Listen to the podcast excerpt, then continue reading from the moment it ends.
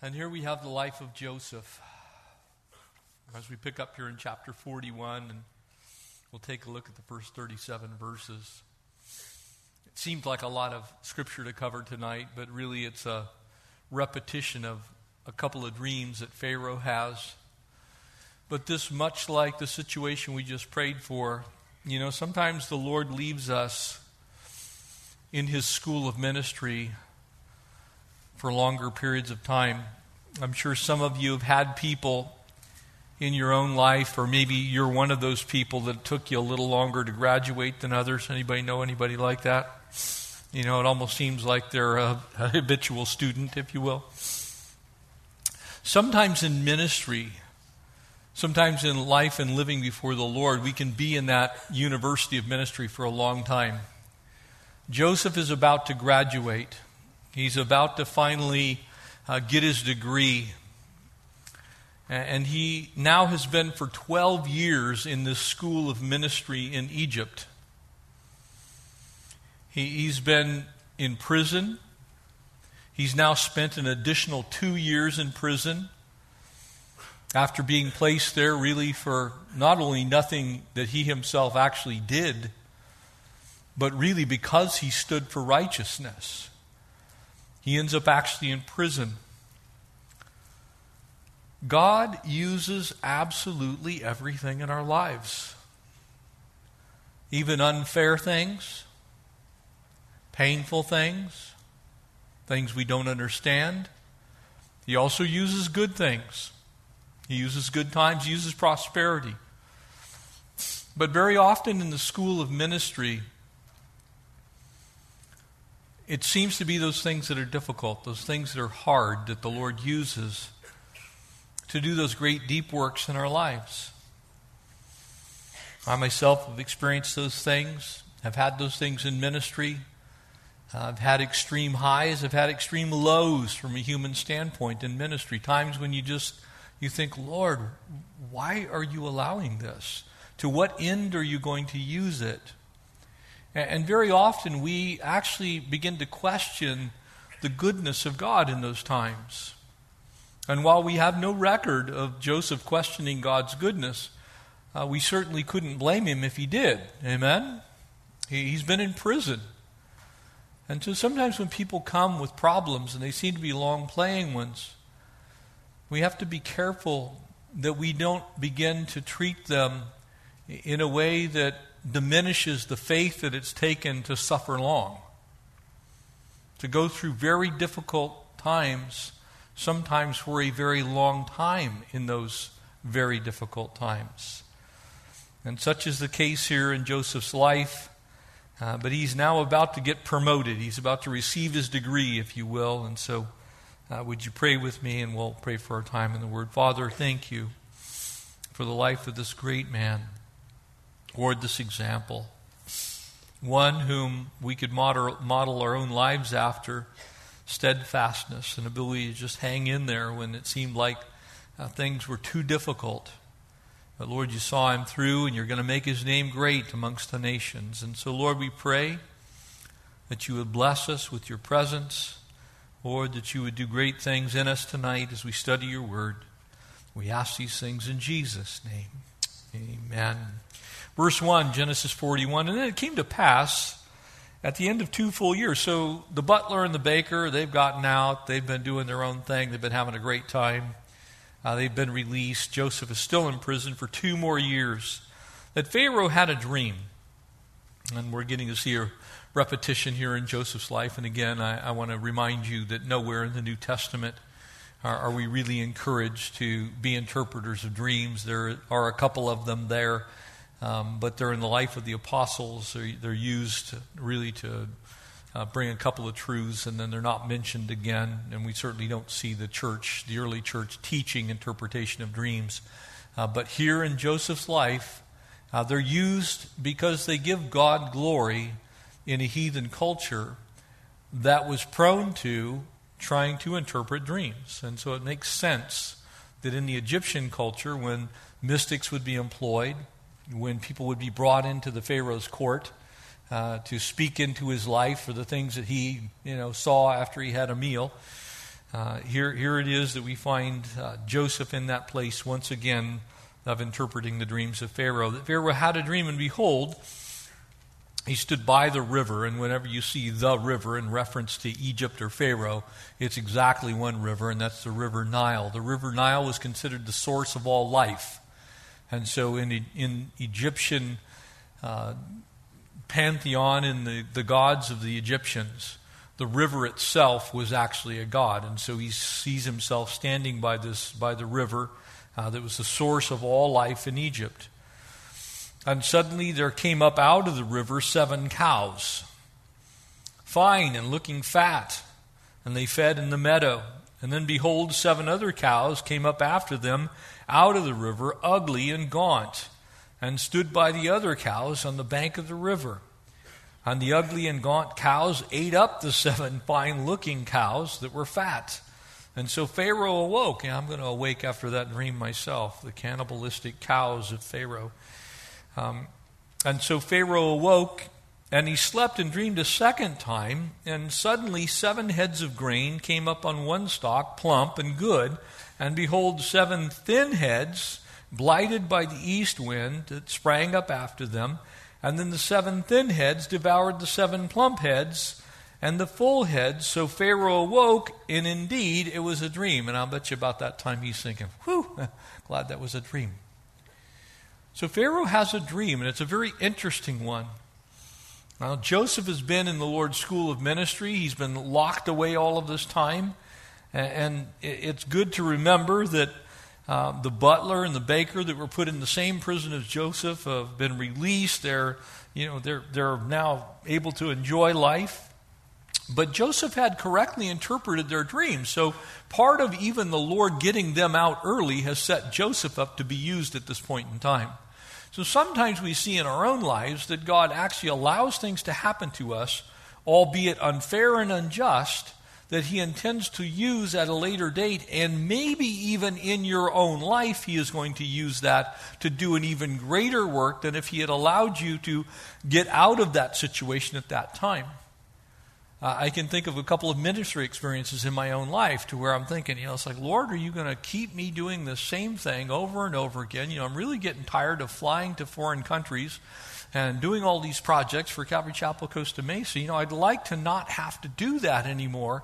And then I look at what the Lord did through some of those trips, and they are the very things that have established some of the works that we're currently doing today. So the Lord had a plan, even though it seemed like to me this was just another construction project. One that I already had way more experience in, in doing than I really needed to have at any point in time in my life. And it seemed like it was an unnecessary thing at the time, but it was something very necessary because the Lord was doing something in me that I could not see at that time. And it would be years before I would be able to see it. And so the Lord is working in Joseph's life that way. And so he's been known to be an interpreter of dreams. And as he's in prison, the days turned into weeks, those turned into months, which turned into years, and it seemed like he was never going to get out of the, the school of God's ministry, the school of hard knocks. Joseph had been forgotten by everybody, which was the, the basis of our last study here in the book of Genesis. Uh, he, he's been, he, he has been maltreated by his brothers, by his own parents, by the butler, by Potiphar, by his evil wife, by Pharaoh. Basically, everybody but God has mistreated Joseph. And so maybe you're in that space in your life where you think it's like, man, how much worse can this get? How many more people can forget that I'm here on this planet? How much more disrespect can I get than what I've already received?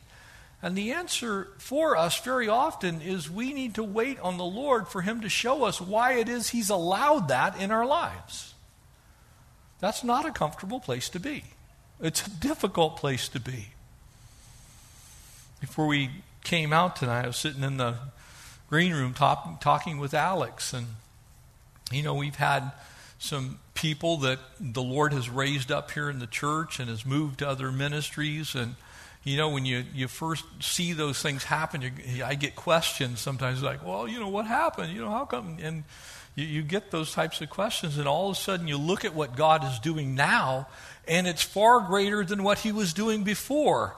And so not only is the church here blessed, but the churches where those people went are blessed. And the Lord is actually using those gifts, even though it seemed to hurt.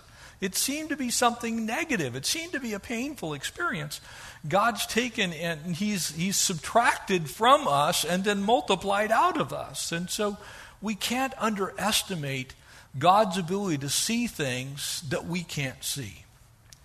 He knows what he's doing, and he allows everything for a purpose. And if he is not allowing it, then he's actually ordaining it, he's causing it to happen.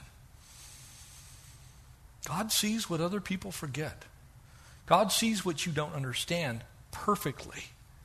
And while it's been two years since the close of the previous chapter, and Joseph has spent two years in prison, no doubt pondering, he's like, man, I've been maltreated here. But Pharaoh now has a dream, and there's not a single person in all of Egypt that can interpret Pharaoh's dreams. And so, because of what is going to happen in Joseph's life, Joseph is going to be taken from prison and he's going to be put in the top of the pinnacle of the government of Egypt. He's going to go from the pit to the pinnacle. He, he's going to go from the cellar to the penthouse. He, he is going to move from being absolutely no one to being next to the top guy in the land. He's going to be the grand vizier of all of Egypt. He's going to be the number two man in all of Egypt. Partly because he's been left in prison. Because if he had gotten out, where would he have been? No doubt he would have fled Egypt. No doubt he would have gone back to Canaan. And there's going to be a famine in the land of Canaan. And the children of Israel are going to, be need, going to need to be delivered from that famine. And because God keeps Joseph in the land of Egypt and promotes him, he's actually going to use Joseph to bless those who actually hurt him as we get towards the end of this amazing book. And in that case, uh, here comes the story that you know, is so important for us to remind ourselves of because none of us are exempt to that principle in James chapter 1. We are to count it all joy. Amen? We're, we're to assign it into a category in our lives that God is doing something that ultimately He is going to use for good that we may not be able to see in the moment, but we are to count all things joy as we fall into various trials, diverse things, Scripture says.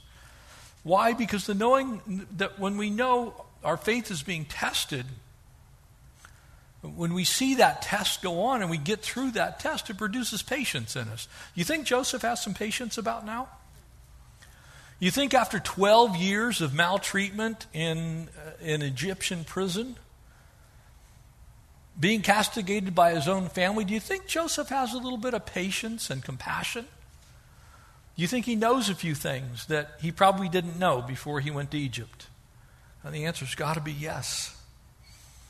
As James would remind us there in verse 4 of chapter 1, Oh, we then let patience have its perfect work, its perfecting work, the work that completes, if you will, that we ourselves might be complete and lacking nothing. And the reason that's so important is sometimes the only way to do the work that God wants to do is to put us in harm's way, to put us into a place that we wouldn't go voluntarily. Look, I can do a little survey. How many of you like to have trials? Good. That means you're all sane. No, none of us choose trials, right? None of us wake up in the morning, boy, I hope I get abused today. You know, I just was really thinking, I would like to have somebody just castigate me and call me all kinds of horrible things and throw me in prison. None of you are going to sign up for that, right? And yet, it is in that place when you're going through those things that you learn some things you're not going to learn when everything's rosy, when everything's going well. When you're going through difficult times, you learn different lessons than you learn when you're having everything going your way. And God knows the measure of what you need to know and how you need to grow. He knows the exact proportion that you need so that you will be complete and lacking nothing. You don't know that, neither do I. How many of us have learned compassion through pain? Anybody learned that lesson in life? I have. I have. I have learned to be more compassionate towards people going through difficulties because I myself have been through difficulties. I've learned to be loving in the face of adversity because I've gone through adversity and I've been maltreated. I've had people seemingly not care. So, you know what happens? You learn tenderness, you learn gentleness. How about when you have power and someone abuses you and you could do something to them, but you choose not to? You see, you learned meekness because maybe at some point in time you knew what it was like for someone to exercise their authority over you just because you could. Just because they could do that to you, they did. You went through that difficult thing. How many of you have learned to appreciate the things that God gives you in life because you've not had things in life? Amen? When you go through those difficult, those dry experiences where it's like your whole life is a desert, you appreciate a little tiny cup of water, don't you? That's what's going on in Joseph's life. He is being made perfect for all that's going to happen later in his life. And in essence, you could say he's gone to school because he was not ready for the great things that God was going to do. So God leaves him in that school until he's ready. Now, for those of you that have been to college, I'm pretty sure most of you have taken courses that you didn't want to take you know, like the psychology of basket weaving or something. You know, you, you, you go to college or even in high school, it's like, I, you know, why do I need to study calculus? Nobody does calculus anymore. But then you find out that there's a handful of professions that if you know a little bit of calculus or you know some algebra too or some trig or some geometry, you know, you never would think that, hey, I am going to be in the construction trade. I might want to know a little bit about geometry. You see, it doesn't make any sense when you're going through it. It only makes sense when you get to where you're going. That's Joseph. It's about to make sense because he's about to get where the Lord wants him to go. And this truth that we see in this passage,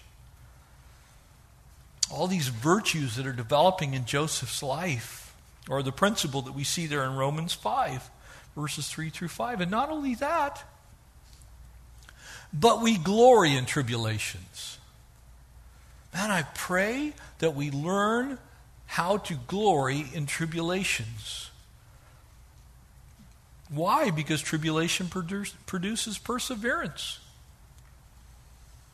Being able to suffer long and be kind. Being able to take the long road and be okay with the long road. And perseverance, character. You know, character is what you are on the inside. People may have an opinion about you, but your character is internal. And when you've learned to take the long road and do the hard thing for as long as it takes, you end up with character. It develops character in you. And one of the things that I think we're missing a little bit in our modern culture today is, is just the ability to work hard to suffer long. We have so many people that have grown up with so many wonderful things that we've kind of forgotten what it's like to actually have to work to get them. There's something that's learned in that crucible of suffering long. Joseph's learning that. And to that character, hope. You know, when you have character, you can endure for a long time believing that what God has said is true.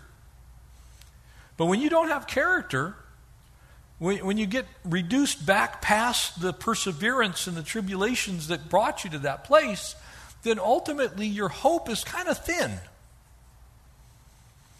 Your hope is really based more on an expectation of payment for the things that you've been through. Real hope is based on real character that came from real perseverance, that came from real tribulation. You see, when those things are real to you, the hope is real. Man, I'm hoping in heaven. As I was thinking about Buddy today, you know, he, know, he's, he knows Jesus. He, he has served so faithfully in this ministry. And his hope is in heaven. And that hope has become real because of where he is right now. He has an inoperable brain tumor on his brainstem. And the, and the doctors are saying, we, we don't have really any hope that we can fix this. But Buddy's hope is not in the doctors. Buddy's hope's not in getting well. Buddy's hope is in heaven. And so all of the trials, the tribulations, the things that he's gone through have brought him to this place to where there's peace in that moment where it gets real. When your walk gets real with the Lord, that's when your hope should be the greatest. When it gets tested, when you're going through that difficulty, that's when your hope ought to be the greatest. Your hope should not be shaken if it's anchored in heaven. That hope doesn't disappoint because the love God that's poured out in our hearts by the Holy Spirit that's been given to us is that guarantee. You see, Joseph understood these things, and he's now coming to that place to where he can truly say that he understands that God uses everything in our lives. God uses every experience in your life. Have you ever thought about that? God uses everything, He misses nothing. Now, back in the day, they don't really do this much anymore. But, but when I was a young person, they actually still had real models. And, and it took days, weeks to put these things together. And it was interesting because you always had the friends that went through the model really quickly and they basically assembled the major parts and then tried to put some stuff on the outside so it looked like they actually finished it. But you could always tell when you lifted up the cockpit of the plane, or in my case, I, I built a, a, replica of old Ironsides, the USS Constitution, complete with full rigging. It took me like four weeks to do this thing, every moment of my spare time. But you needed every last piece. And you're breaking off these little things that, you know, they're, they're so small you, you have to use tweezers to put them on the ship. Can I tell you that the model of your life has pieces in it that are so small that God needs tweezers to put them on the model of your ship? And they're important because without them, you cannot hold the rigging that's going to hold up the mast, or maybe it's going to be some little tiny piece that without it, it no longer looks real. You need all the pieces of your life. Every piece. God's got a purpose for every last piece of your life. And you look at this story and you can kind of see it. Because God's going to use Joseph to get the family of Jacob out of Canaan and away from the Canaanites, these heathen people that will destroy them if they stay there. They're going to go into idolatry if they stay in the land of Canaan. If there is not a famine, then they are going to absolutely perish from the face of the earth. They're going to get absorbed by these evil people. And they're going to end up settling in a place that God's going to call Goshen, which simply means the best land. And so when you look at the, these things going on, look at some of the crazy things that get used in his life. The first thing that we see is, is you have this famine. Nobody wants famine. No, nobody wants to go without. You know, I talk to people, one of the things they never ask me, you know, I wish we had more famine in the United States. You know, I, I just really can't wait for the next one. No, nobody wants that. But you know what? You learn to appreciate what you have when you have famine in your life. Amen? When you go through times of want, you really appreciate the things that you have. So God does use famine. How would this crazy cannibalistic corn in this dream? It's like, what's that all about? Well, if you understood kind of how Egyptian religion worked at that time, you have the chief god, which is Ra, the sun god. But in the Egyptian Book of the Dead, um, there actually is a god of vegetation, and that god of the vegetation is also uh, the god of the, of the netherworld or the underworld. And, and Osiris was that god, and that god was represented by a cow. And so this is part of Pharaoh kind of mixing up his religion a little bit. And so Joseph is actually going to be speaking into his life about trusting in his Egyptian gods. He said, These big fat cows that you think actually guard the underworld, that are also the god of crops, well, they're going to turn on each other. And here's what happens in the life of people when they follow after a false God. Eventually, that false God gets consumed somehow. It's going to be proven to be false. And so here comes the cows and the corn, and you, you, you've got the situation to where the fat cows eat the skinny cows, and the wind comes out of the Sinai. Uh, one of the things that you understand very quickly when you travel to the southern end of Israel and you're looking across the Gulf of Aqaba at Eilat, and you're looking into, you know, the Sinai or the anvil of the sun, which is the hottest part uh, of, of, Saudi Arabia. And to the other side, you're looking to Egypt. Uh, and you, you sit here and you, you examine this area. When the wind starts to blow down there, it's like sticking your face in a convection oven. I mean, it is, it is a different kind of hot, and it's a different kind of dry. And so God's basically saying, look, all this abundance you have, all the fat cows, well, you know, this isn't going to work out the way you think it's going to work out. Because man makes his plans, but God actually ordains our steps. And we can do all the things that we think we need to do to make sure we've taken care of every single eventuality. And yet God still allows things into our lives that we can't plan for. And He does so that we end up trusting God.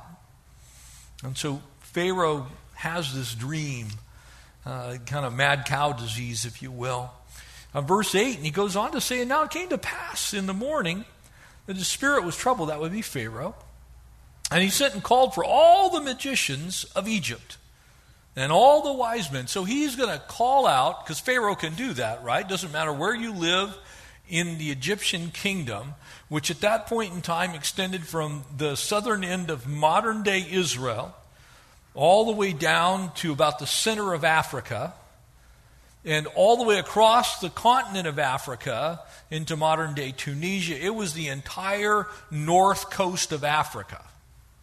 And so this is a gigantic area. So we don't really know how long this took. But he sent out into all of Egypt and said, I want every magician, I want every wise man. And the Pharaoh told them his dreams, and there was no one who could interpret them for Pharaoh. Now look at God's sovereign plans, verse 9. And then the chief butler spoke to Pharaoh, saying, I remember my faults this day. I remember the things that I did. I remember being in prison I remember my sin. I remember actually, I probably should have told you about this guy that was in prison because he actually spoke up for me. And in all of that, you can see the providence of God. Out of all the people that Pharaoh could bump into, he's called for all the magicians, all the wise men, and all of Egypt, plus his regular court, everybody that he normally talks to. And yet, here's this one guy that just happens to have been imprisoned with Joseph. You ever had those things happen in your life? It's like, how did you end up here? Where did you come from? You know, we met one time in the middle of some other nation 10 years ago, and all of a sudden, here you are in my life again. Joseph didn't understand those things at the time. He didn't understand why the butler's getting out. He didn't understand why the baker, you know, ends up, you know, hung because of his, his crimes. But they're, all, they're not in prison anymore.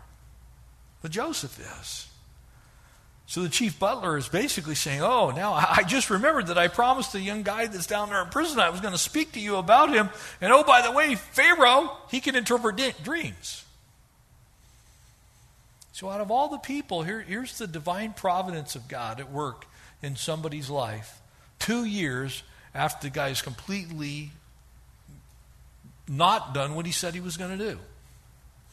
Verse 10 And then Pharaoh was angry with his servants, put me in custody in the house of the captain of the guard, both me and the chief baker, and we each had a dream one night, he and I, and each of us dreamed according to the interpretation of his own dream. And now there was a young Hebrew man who was there, a servant of the captain of the guard. And we told him, and he interpreted our dreams for us. To each man, he interpreted according to his own dream, and it came to pass just as he interpreted for us. And so it happened. He restored me to my office, and he hanged him. So now Pharaoh is actually getting firsthand understanding and knowledge that he has in his prison somebody that's able to help him after everybody in his entire country has been unable to help him. That is the providence of God. And that's God working in a way that we would not want him to work, probably. But it's going to be the best for Joseph. It's going to be the best for the kingdom. It's going to be the best for God's plans. And all these occultists all over Egypt were helpless. They were hopeless. The fortune tellers, the necromancers, the, all of the people whom have been around throughout history who are demonically inspired, undoubtedly uh, connected with demons and fallen angels, and you know these people that you know Satan uses to control governments. In this case, Pharaoh's dreams had been, not been generated by evil spirits. They needed to be interpreted by somebody who actually knew what was God was speaking into Pharaoh's life. Because God was actually going to use Pharaoh. And finally, the chief butler remembers that there's Joseph in prison. And ultimately, he's going to expose the sins of Pharaoh. he's going to use these crazy wild guys that interpret dreams and all of these things. God's going to actually use to, to bless the children of Israel ultimately. And ultimately, He's going to bring forth Messiah. Amen? Jesus is going to come. Remember, Jesus is Jewish. And while they're not yet to that place, that's who this is. And then Pharaoh sent and called Joseph. And they brought him in quickly out of the dungeon. And just so you know, Hebrew men didn't shave. A beard was considered a sign of authority. The longer, the bigger the beard, the smarter you were. And so Joseph is going to yield in the, in the culture that he's in, and he shaved and changed his clothing and came into Pharaoh. And basically, Pharaoh is saying, Look, I've tried everybody else, but nobody can get this. My butler recommended you. I think he was in prison with you. Uh, and so as you look at this, Joseph's going to get really a new life out of this, a new ministry out of this. Uh, and you can see several things that are going to happen. His new life, he's now set free. What happens to us when we're released from the bondage of sin and death? We're set free, amen? And so here, here Joseph again is this beautiful picture, this, this, Christoph, this Christology, if, if you will, uh, of looking like Christ. He's a picture, he's a window in, into the life of the Lord Jesus himself. And really, our lives as we're redeemed by the blood of the Lamb. Uh, he changes his prison garb and puts on his proper clothing. He does the Colossians 3 thing. He puts off the old, puts on the new. And so here comes Joseph into this picture, this picture that ultimately is going to paint us a picture of Jesus. And as far as Joseph is concerned, as he stands before Pharaoh, he's kind of this impetuous young foreigner. He's been a slave for 12 years, and he's standing in front of the most powerful monarch on the face of the earth, and now he has boldness before this guy. He's like, So, what's up? What's up, Pharaoh? You want me to interpret your dream? You know, it's amazing how quickly you can go from the basement to the penthouse when you're in the middle of God's will. Don't underestimate God's power to change the circumstances and situations instantaneously. He, he, he actually goes from powerless to powerful. When Jesus died, it looked like he lost. Amen? But he actually won. Amen? He defeated sin and death. When he died and was raised again, the devil lost. It looked like Joseph was going to lose, but he's going to be raised up and brought to a new place of power. Joseph went from having no voice in prison. No one's listening to him. The guy that he actually helps get set free is, is, is the baker and the butler are released. They completely forget about him. And now he's got the ear of Pharaoh himself. And it's a message for us. We need to be careful uh, about how we view the things that God allows into our life, like God doesn't know what he's doing. God does know what He's doing, and you can have a whole bunch of peace when you just simply acknowledge the fact somehow God's going to use this. And now He has this voice. Verse 15, it says, Pharaoh said to Joseph, I've had a dream. There's no one who can interpret it. I heard it said that you can understand the dream and to interpret it. I want you to know that probably the most important verse in this entire passage is what follows in verse 16. Because there's nothing that happens in our lives that should be outside of what's going to be said next. And Joseph answered Pharaoh, saying, It is not in me. Pharaoh, it's not me. I really can't do anything. Actually, he's echoing Paul's admonition apart from you, apart from the Lord, I can do nothing. So he would write to the church at Philippi, but I can do all things through Christ who strengthens me. And he gives God the glory. It's not in me. God will give Pharaoh an answer of peace. Joseph goes from really kind of being almost a, a shameful thing to bringing God glory. He, goes from that place of no one knows who he is or what he's doing, to everybody wanting to know what Joseph has to say because he speaks for God. He gives glory to God. Everything that we do, everything that we are, all that we possess, everything that's in our control or under our stewardship is the best way to look at it. All that we have while we're on this earth as believers is actually not ours, it still belongs to God. We're stewards of it. We're stewards of time and talent and treasure, resources. You're stewards of your voice. You're stewards of your mind. You are stewards of everything. And Joseph says the one thing that's the most important here he says, Look, nothing's coming out of me. If you're going to get an inter- interpretation, God's going to give it to me, and it's coming from Him for you. You realize I could have gotten him killed? He's basically saying, Pharaoh, look, your gods have produced nothing. They've been silent. It's kind of like Elijah on Mount Carmel, amen? What are your gods doing? Are they, you know, they're using the bathroom right now? Joseph's kind of in the same place. He's in the same space. He's saying, Look, you called on all your wise men, and they're not all that wise, are they? But I just want you to know something. When I speak these words, they're coming from my God. He's basically saying, Thus says the Lord. And then Pharaoh, verse 17, said to Joseph, Behold, in my dream, and he repeats now the dreams a second time. In my dream, I stood on the bank of the river, and suddenly seven cows came up out of the river, fine and fat, and they fed in the meadow. And behold, seven other cows came up after them, poor and very ugly and gaunt. And each of it had ugliness as I had never seen in all of the land of Egypt and the gaunt and the ugly cows ate up the first seven, the fat cows. And then when they had eaten them up, no one would have known that they had eaten them, for they were just as ugly as in the beginning. I love that part.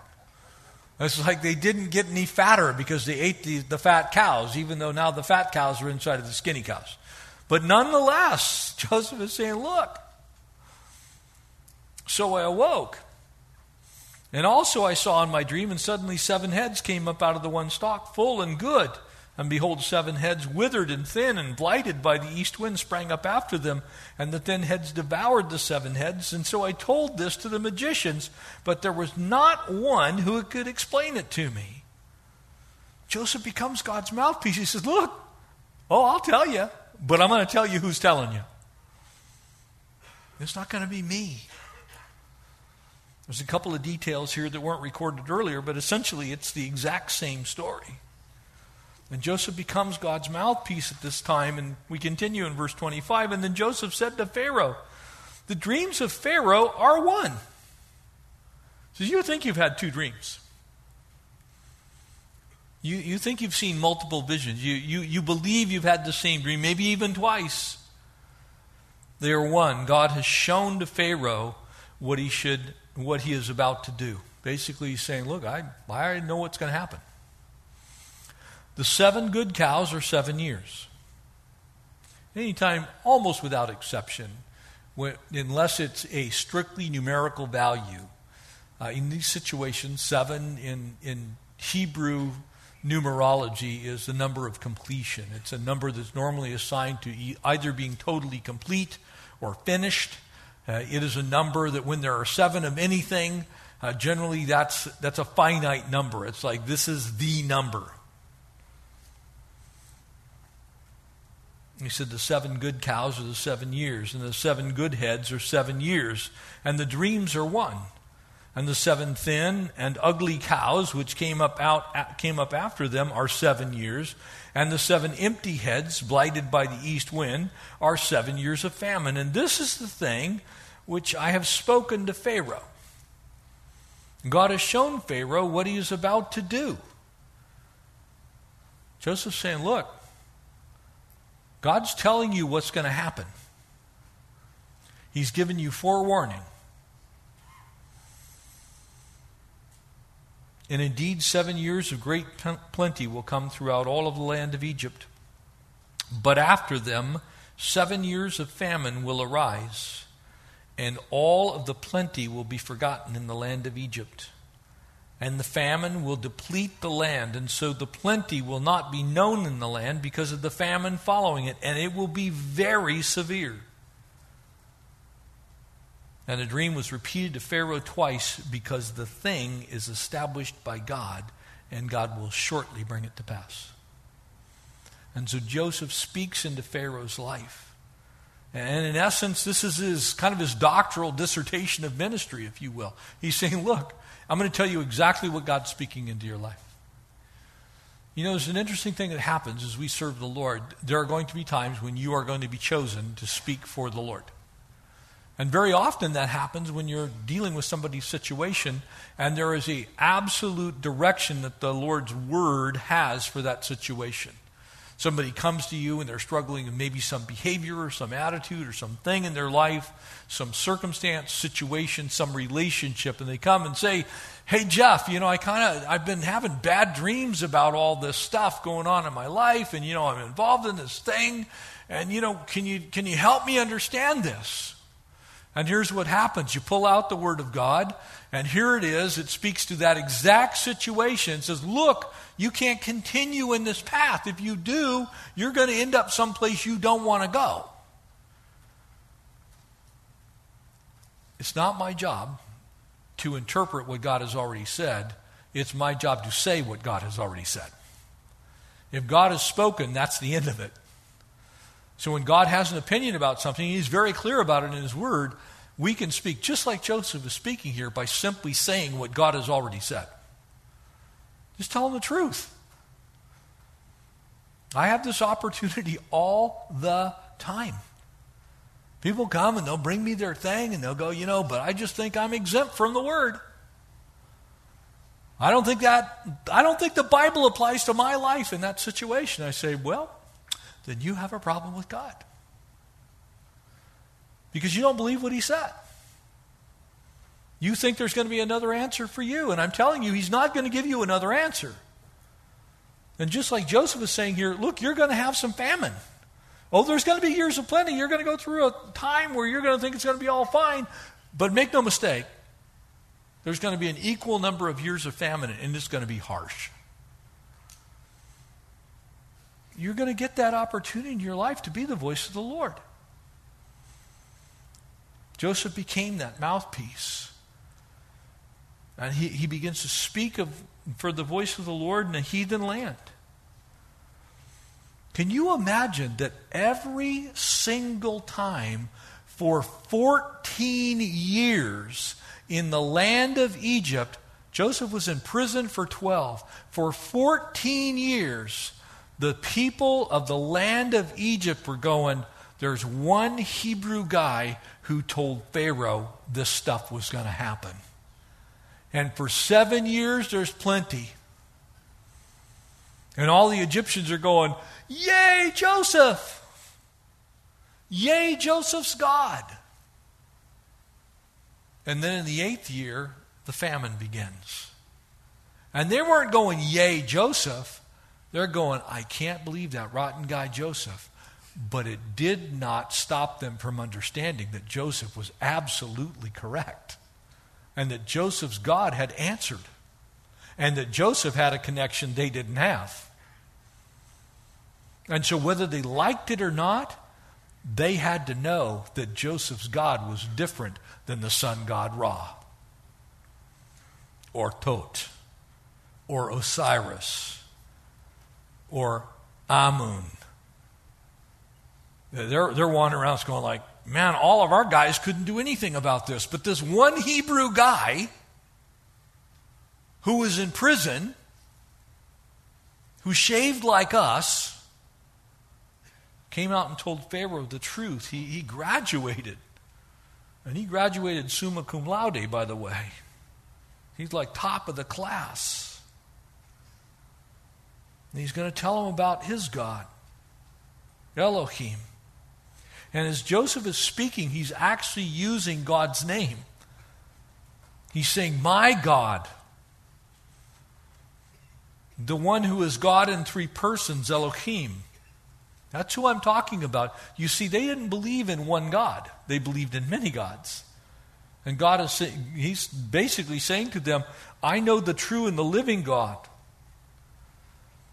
He also uses God's covenant name or Lord, Yahweh.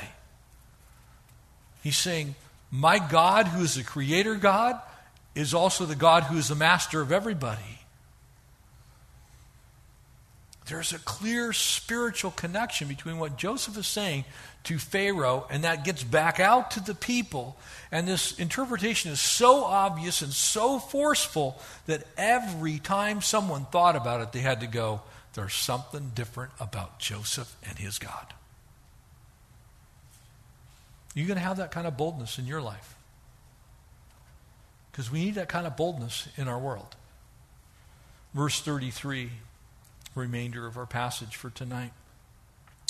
And now, therefore, let Pharaoh select a discerning and wise man and set him over the land of Egypt. Let Pharaoh do this and let him appoint officers over the land to collect one fifth of the produce of all of the land of Egypt in the seven plentiful years. Joseph is now going to give them the, the plan of action for these times that they're about to, about to entertain, that's going to come upon them very swiftly. And he's saying, Look, you need to save 20% of everything for seven years. All of the produce, everything that you grow.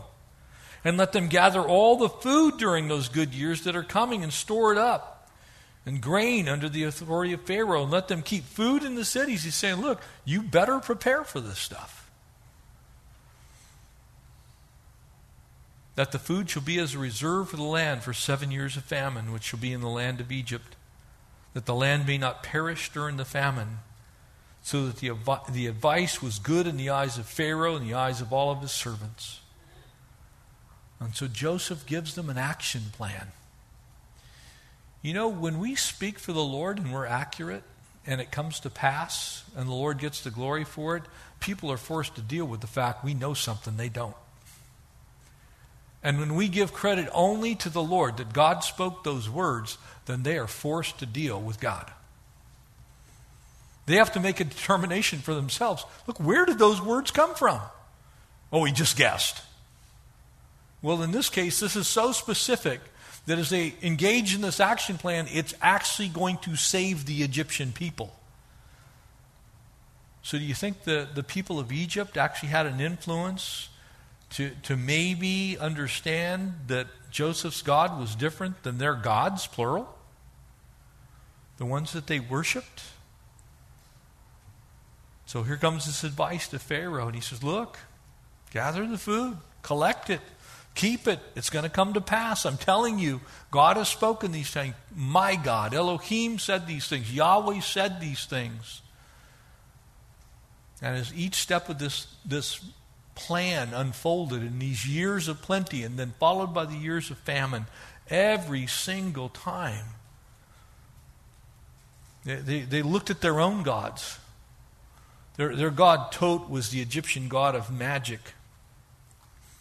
And no doubt the magicians that had been called in were chanting, you know, Thoth, Thoth, Thoth, Thoth. They're, you know, they're going to they're gonna go out. He had the power of knowing all of the names of the other gods, in fact, which made them all afraid of Thoth. And so, as the Egyptians would be chanting and yelling, and, you know, they're, they're like, well, we can't say his name because he knows the name of all the rest of the gods. And Joseph plainly, bluntly, pointedly says, Let me tell you the name of my God. He is Elohim. He is El. He is mighty God, plural. More than two. He's God in three persons. My God is also Yahweh. He is Lord. He's master. My God is actually the master of your gods, plural, is what he's really saying. You see, my God's different than your gods. You have many gods, I have one God. And my one God is bigger and better and badder than your gods. And so you watch and see if what I say about my God doesn't come true. And the same is true for us. When we give glory to the Lord and those things come to pass, because they will. When we agree with God's word and we put that forth in people's lives and our lives match up with what God said, they are forced to deal with there's something different about your life. There's something different about your God. There's something different about your Savior.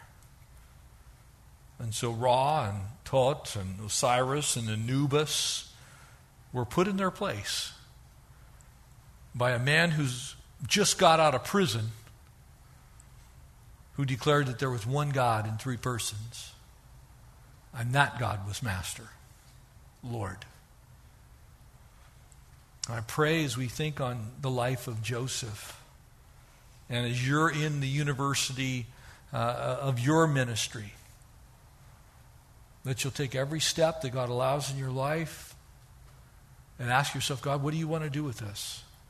Be open to allowing God to use everything, put you in places that maybe even you don't want to be. But know that He has a plan for it.